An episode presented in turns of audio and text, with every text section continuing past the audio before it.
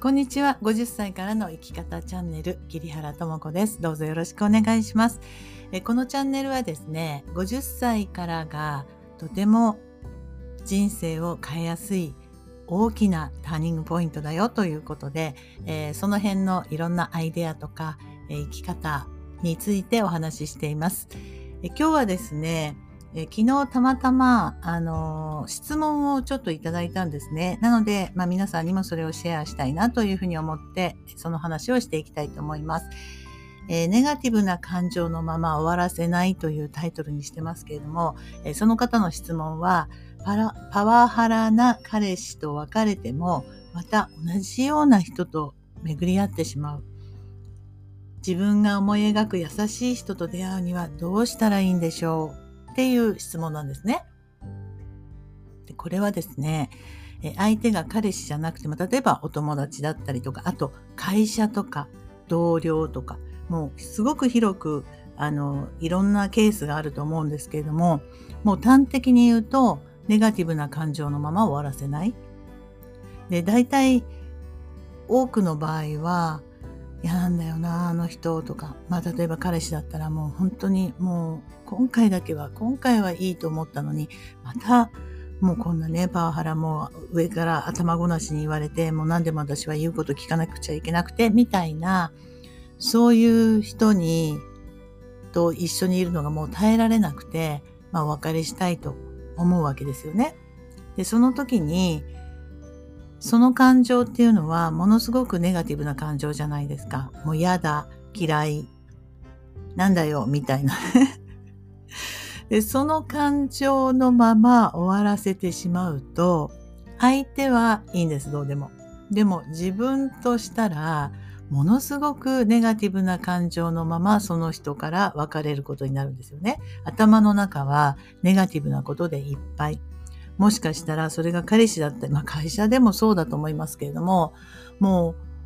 う無意識に24時間そのネガティブな感情が頭の中をぐるぐるぐるぐる巡っていて、何かで気を紛らわせよう、ちょっとおしゃれなカフェに行ってみようとか、まあ、ちょっとね、あの海にでも行ってみようかっていうふうに思って気晴らしをしたとしても、一日の中の大半をそのネガティブな感情が頭を巡ってるっていうことになりませんか？でそのままですね、そのままその関係を終わらせてしまうと、あなたにとってもうネガティブ満杯の状態で終わらせるので、それっていうのは願いとして、まあ、天に届いちゃうんですよね。まあ、よく引き寄せの法則とか言いますけども、そういうことだと思います。で、その自分の意識っていうのはもうめっちゃネガティブなまま、それをこうエネルギーとして波動として発散してるので、まあ、彼氏じゃなくても、彼氏じゃなくても、誰か出会う人がものすごくやっぱりネガティブな、同じようなね、同じようなネガティブな人だったりとか、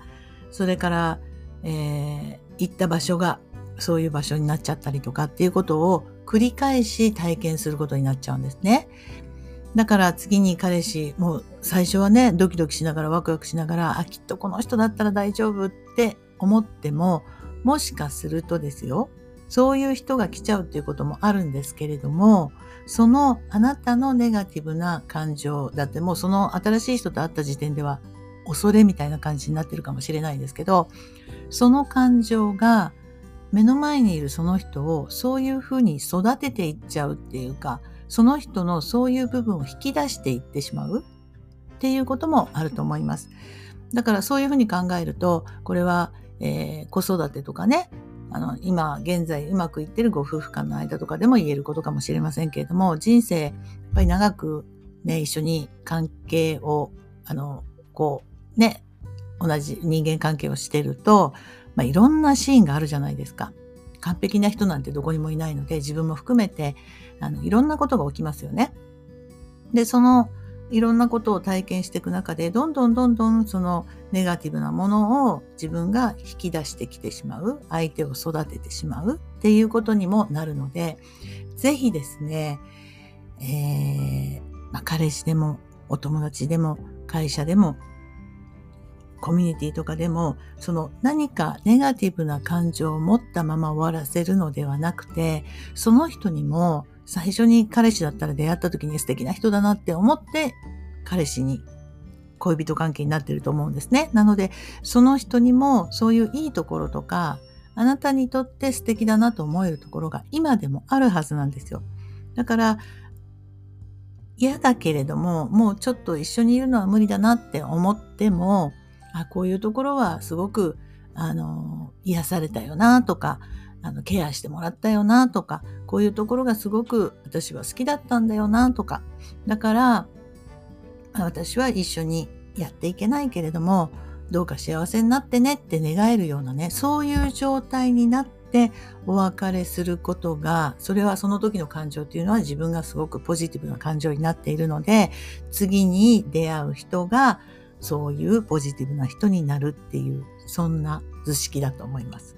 ので、ぜひですね、えー、皆さん、なんかその嫌いになっちゃうことが悪いとかね、そういうことではないし、えー、お別れすることが悪いことでもないし、例えば離婚することが悪いことでは全然ないと思うんです。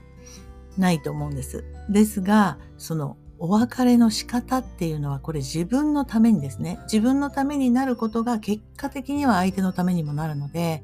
だから自分のためにも良い状態で次がね、次に進める状態でお別れするっていうことが新しい巡り合いにとっても自分のね、思ったような関係が構築できる、まあ良いあの方法じゃないかなっていうふうに思います。はい。えー、ぜひですね、皆さんもし、あ、なんかこの聞いたらね、よかったなって思った方は、シェアなどしていただけたらすごく嬉しいです。そして、えー、概要欄のところに、まあいろいろインスタグラムとかいろいろリンクがありますので、もしご興味ある方はそちらの方もご覧になってください。ありがとうございました。ではまた。